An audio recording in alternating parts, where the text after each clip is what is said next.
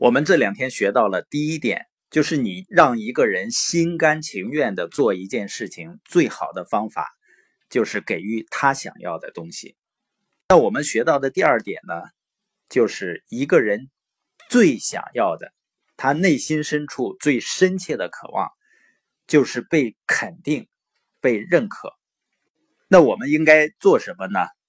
就是我们今天要说的话题：真诚的去赞赏人们。安德鲁·卡耐基呢，曾经花一百万的年薪聘请夏布，是不是因为夏布懂得钢铁制造的知识呢？实际上，夏布曾经亲自说过，他手下工作的很多人对钢铁制造比他懂得要多得多。那他之所以能够获得高薪呢，主要是因为他善于处理人际关系。夏布说呀。我想呢，我具有引发人们热情的能力，促使人们把自己的能力发挥出来到极限的最好方法，就是赞赏和鼓励。来自长辈或者上司的批评，最容易丧失一个人的志气。我从来不批评他人，我相信奖励是使人工作的原动力。所以呢，我喜欢赞赏，而讨厌吹毛求疵。如果说我喜欢什么呢？那就是真诚慷慨的赞美他人，这就是下步成功的秘诀。那一般的人是怎么做的呢？假如事情不如我们的意呢，我们就会大吼大叫；如果喜欢呢，就不吭声了。下步说呢，他接触过世界各地不同层面的人，他发现呢，不论多么伟大或者尊贵的人，他们和平常人一样，在受到认可的情况下。比在受到指责的情况下更能奋发工作，效果更好。这也是卡耐基成功的主要原因。下部指出呢，卡耐基常常公开的称赞别人，私底下也是这样。卡耐基呢，甚至在墓碑上也不忘记去赞美别人。他为自己写的墓志铭是这样的：这里躺着一个人，他懂得如何和比他更聪明的人一起工作。真诚的赞赏呢，也是洛克菲勒成功管理人员的首要秘诀。爱德华·贝德福特呢，是洛克菲勒的合伙人之一。在南美的一次生意中呢，他使公司损失了一百万美元。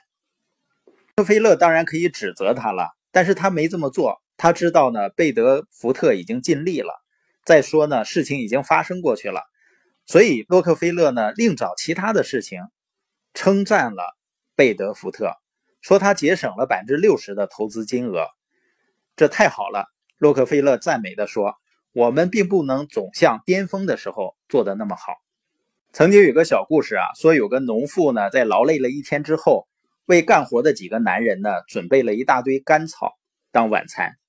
愤怒的男人们质问他是否发疯了。农妇答道：“哦，我怎么知道你们会在意呢？”二十多年了，我一直煮饭给你们吃，你们从不吭声，也从没告诉我你们并不吃甘草啊。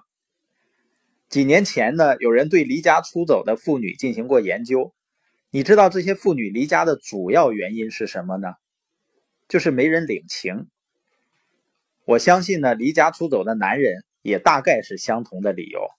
虽然我们也常常心里感谢另一半所做的一切。却从来没有说出自己的感激之情。有一位女士呢，参加一个自我提高的课程，她回到家呢，让她先生列出六种能让她变得更好的事情。这个先生心里想啊，让我列出六件事儿太简单了，列出再多也能列出来啊。但是当时他没这么做，他告诉太太说：“让我想想，明天早晨再告诉你。”第二天呢，这个先生起个大早，打电话呢，让花店送六朵红玫瑰给太太，并且附上纸条，写着呢：“我想不出有哪六件事儿希望你改变的，我就喜欢你现在的样子。”当先生晚上回家的时候，你能想到谁会在门口等着他呢？当然是他太太了。他太太几乎含着眼泪站在门口等着他回家。先生呢，很庆幸没有按照太太的要求，趁机批评他一番。星期天呢，当太太再去上课的时候，他把事情的经过向别人讲出来，许多太太走过来跟先生说啊，这真是他听过的最善解人意的事儿。齐格飞呢是百老汇最知名的歌舞剧家，他具有一项什么能力呢？使美国女孩增添光彩的超绝能力。好几次呢，他把原本没人愿意多看一眼的平凡女孩，变成千娇百媚、风情万种的舞台明星。因为他深深的知道赞美和信心的价值，常用殷勤体贴的力量打动女士们的心，使她们相信自己确实是美丽的。他十分看重现实，把歌舞女郎的周薪呢从三十元升到一百七十五。他也很浪漫，在每次演出之前呢，他一定送每个歌舞女郎一束红蔷薇。实际上呢，他是深刻了解信心的价值。如果你仔细观察那些最知名的明星和那些二三流的明星，他们之间最大的区别并不是长相的区别，而是自信的差别。前两天呢，我看北京卫视的《跨界歌王》，刘涛呢获得冠军。我对刘涛呢好像之前没什么印象，但是听了这个歌以后呢，对他印象非常深刻。很明显呢，她是一个充满自信的一个女士，应该已经三十六七岁了，但是呢，让人感觉魅力非凡。这一切呢，都在于她内在的自信能够传递出来。后来才知道呢，她也是演《天龙八部》的那个阿朱。但当时看那个电视剧的时候，实际上对阿朱呢印象是很模糊的，也没觉得她有多么漂亮和多么有魅力。反而过了十几年，近二十年的时间，年龄越大了，这个刘涛越显得更有魅力。实际上就是她更有自信了。我们都知道，如果让我们绝食六天六夜，肯定是很难受的。但是我们常常对家人或者伙伴六天、六个星期，甚至六十年都不表示赞赏，这份精神的鼓舞。实际上跟食物是一样重要的。我们会照顾孩子、朋友，甚至伙伴的身体，但是我们是否曾经照顾过他们的自尊呢？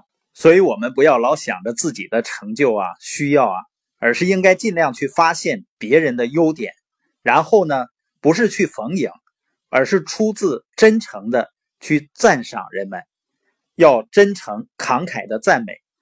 而人们呢，也会把你的言语珍藏在记忆里，终生不忘。这就是待人处事的第二大原则：真诚的赞赏他人。